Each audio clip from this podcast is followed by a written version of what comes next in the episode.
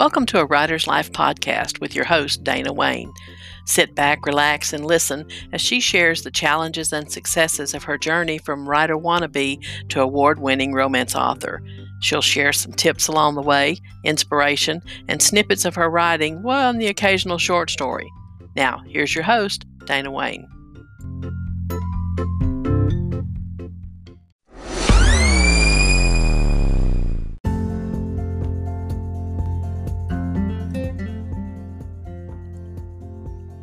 Hello, and welcome to this episode of A Writer's Life. Today, we're going to discuss the difference between a tagline and a logline and why you need them. I'm also going to go through uh, chapter one of my latest release, Unveiling Beulah. Now, you can have a personal tagline, mine happens to be all about the romance, or a book tagline. For today's discussion, we're going to be talking about a personal tagline. Now, taglines are a short and sweet phrase that essentially describes you as an author. A logline, on the other hand, gives the crux of your book in a single sentence. Basically, the who, what, where, and why of the story. Think elevator pitch. That's the synopsis you give folks when they ask you what your book is about. So, taglines. How do you come up with one?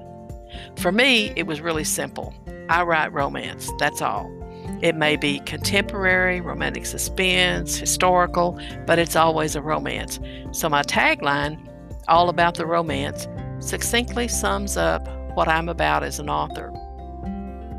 Now, some things that may help you come up with your own personal tagline.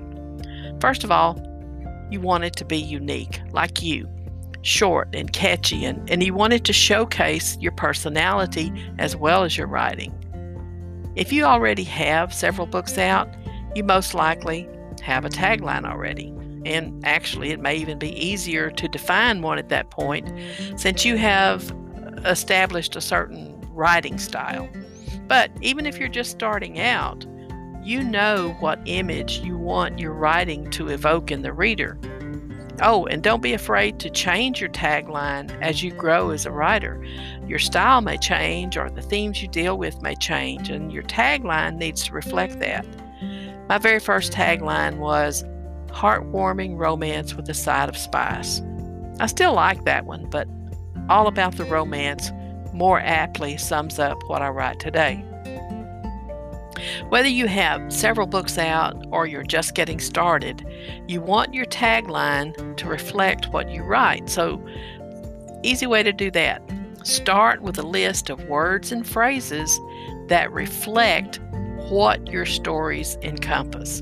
Now, I know that sounds kind of simple, but it works and will help you get started ask yourself if there is a common theme like fantasy worlds, strong alpha males, or small towns that can be incorporated. Uh, are there consistent obstacles or moods like second chances, uh, good versus evil, or romantic comedy that can also be in, uh, incorporated? Next, you want to write down whatever comes to mind whether it makes sense or not. Anything, any word or phrase that describes your story or stories, write it down.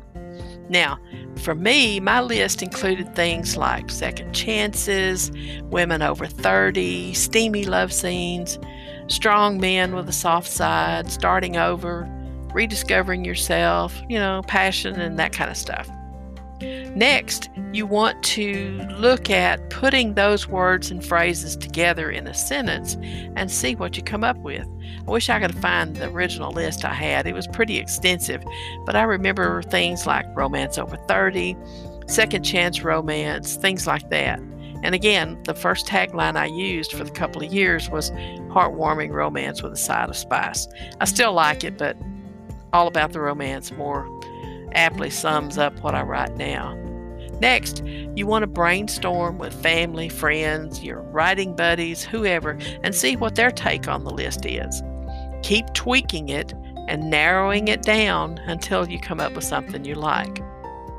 Lyra Brannon is an awesome YA writer that uh, hers is It's All About the Story.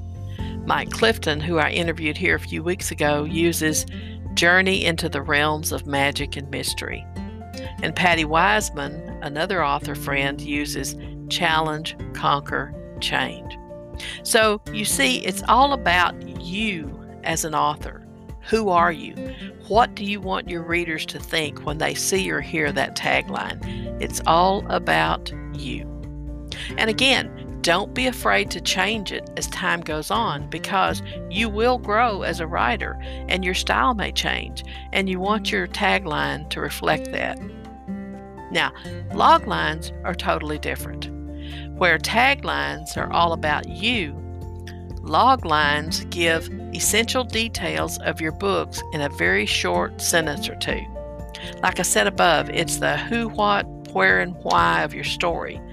You're not trying to give a synopsis with every little nuance of the plot, you just want some core details. Now, everything that I read about how to write a log line essentially says the same thing. You ask yourself the basic who, what, where, and why of your story, then use the answers to compile your logline. So, using my latest book, Unveiling Beulah, let's ask those questions.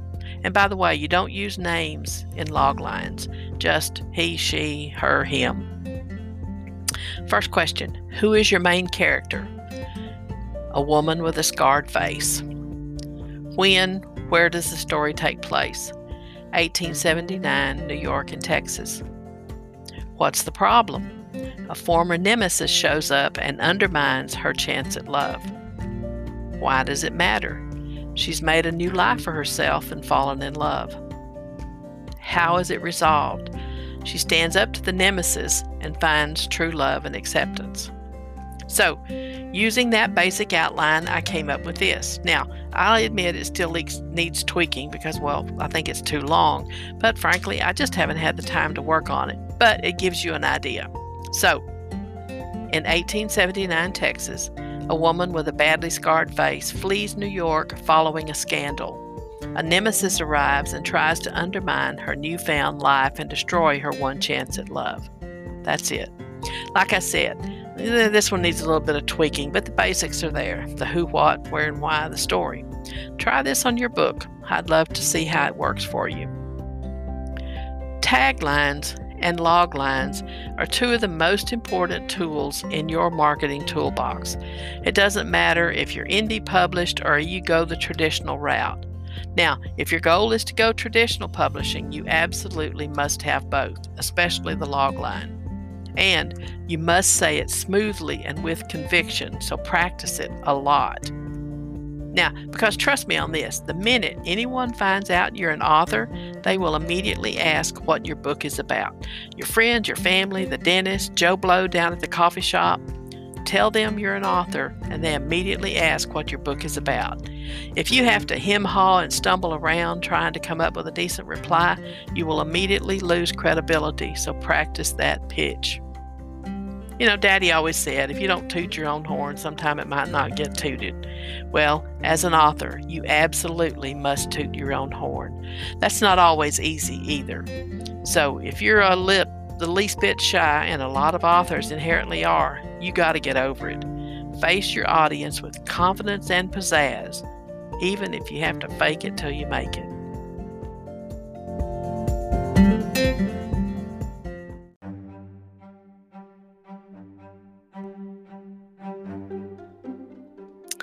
Okay, shameless self promotion now.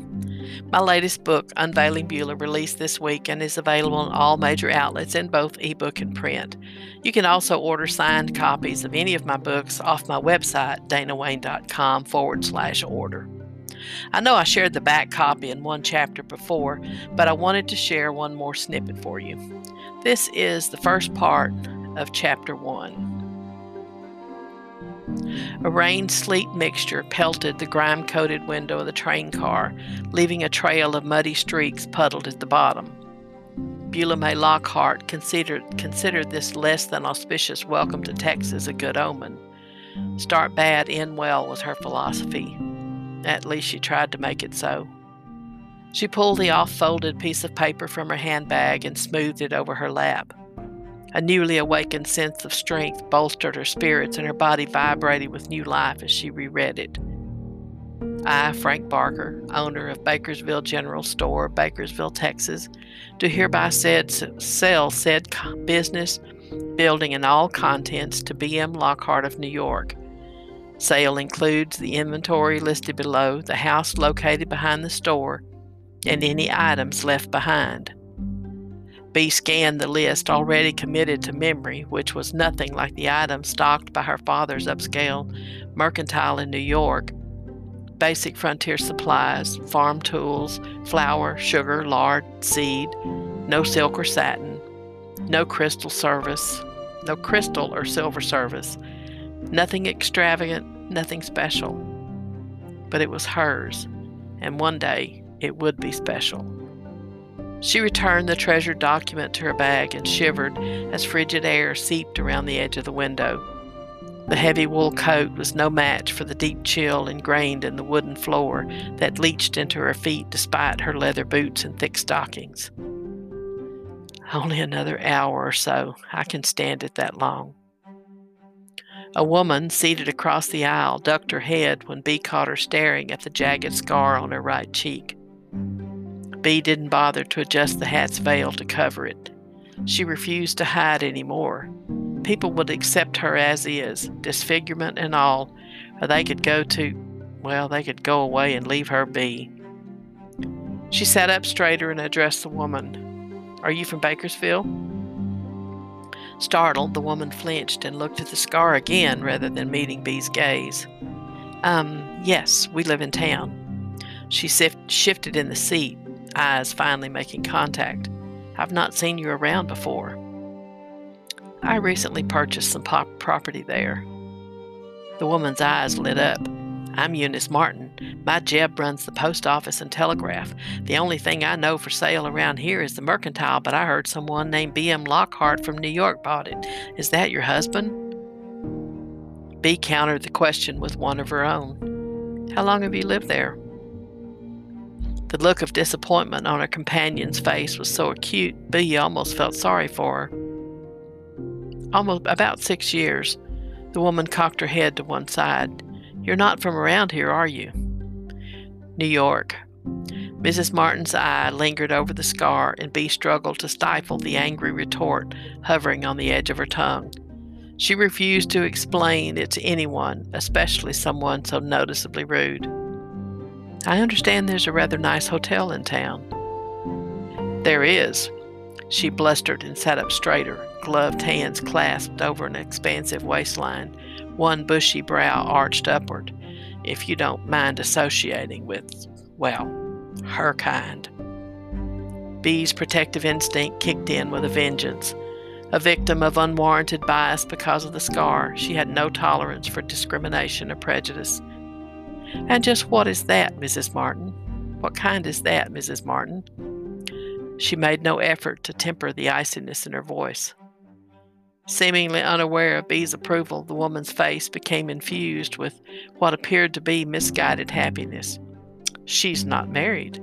She leaned forward and her voice dropped, though no other passengers were close enough to hear, and has a child. She straightened and sucked in a self righteous breath and you know what that means. It took B a moment to regain her composure. No, I don't know. Before the nasty woman could say more, she cut her off, and neither do you. Mrs. Martin sputtered and sat back in the seat, blinking rapidly. I'm merely trying to help. Are you now? By implying the owner of the hotel is somehow unworthy of my patronage simply because she has a child. She doesn't have a husband, snapped Mrs. Martin, and nobody knows why. Meaning you don't know, and for that reason alone you suppose the worst case scenario. B sat up straighter. I do not listen to gossip and prefer to evaluate people based on how they treat me and others. With that stiff reprimand, she turned and looked out the window, effectively ending the conversation. Unfairly shunned by her family and society as well, B quickly related to the unknown woman's plight. Ever since the accident when B was 13, She stoically endured her mother's declaration that the scar somehow made her unworthy of love or even affection. Tutors and other household staff tried to fill the emotional void caused by her parents' coldness. But thanks to her grandmother's steadfast love and support, Bee managed to grow up relatively well adjusted but painfully shy. Her sudden death eight years ago left Bee inconsolable for weeks until that surprise visit from Granny's lawyer. The sizable and unexpected inheritance provided a much needed boost of self confidence and initiated a series of long overdue changes. The first one being her refusal to relinquish control of the money to her father, who believed women in general were ill suited for such things. Thanks to the guidance and support of her late grandmother's lawyer and banker, Bee discovered she possessed a shrewd head for business. Using her beloved grandmother as inspiration, Bee began to consider a future away from New York and her parents. Still, after being years of being told she was somehow defective, it took time to gain the confidence to not only venture outside the home, but convince her father to teach her how to run his fashionable mercantile, albeit from the back rooms. The only reason he relented was her mother's declaration that since Bee was completely unmarriageable, she may as, make, may as well make herself useful. Under Bee's leadership, Lockhart's became the place for the social elite to purchase whatever the most current rage happened to be until disaster struck in the form of one Edmund Wilshire Abernathy III. Surprised and flattered by the handsome aristocrat's attention, B fell hard and fast. Three months later, they became engaged. Even now, her face burned with shame as she recalled the debacle. One would think a woman 30 years of age would be smart enough to see past the smooth talking Englishman to the scoundrel lurking beneath the surface. Thankfully, Bee ignored her mother's insistence she grant Edmund control of her finances before they married. Otherwise, he would have likely squandered it all on his worthless schemes before his real character became known. Some of her parents' friends and her father were not so lucky. Image was everything to her parents, and the subsequent scandal rocked their world. They placed full blame on Bee for the debacle, despite the fact that it was her father who brought Edmund into their home and encouraged their relationship and subsequent engagement. That disastrous event set her feet on the path she now trod. She wasn't surprised when her parents' first concern upon hearing of her plan to leave was if she planned to replace the money Edmund swindled from them. She suffered no qualms in refusing their request. The screech of the train's whistle interrupted her musings. She stiffened her back and inhaled. The past is gone. My future starts today. The steam engine's dirty window and swirling smoke obscured her view as the train rolled to a stop. She allowed herself only a moment's hesitation before rising to meet her future. Thank you for joining me today. I will see you at the next episode. Until then, happy writing.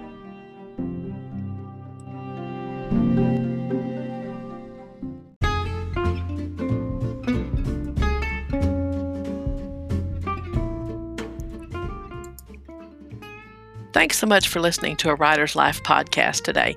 I do hope you've enjoyed the show, and I greatly appreciate any feedback and support. If you have a topic you want me to talk about, just drop me a comment or email me at danawayne423 at gmail.com. And be sure to subscribe so you don't miss future episodes. All of my books are available on Amazon, Books2Read, and all major online outlets. Hey, and you can also order signed copies as well as other swag through my website, danawayne.com forward slash order. I hope you'll follow me on Facebook, Twitter, and Instagram too.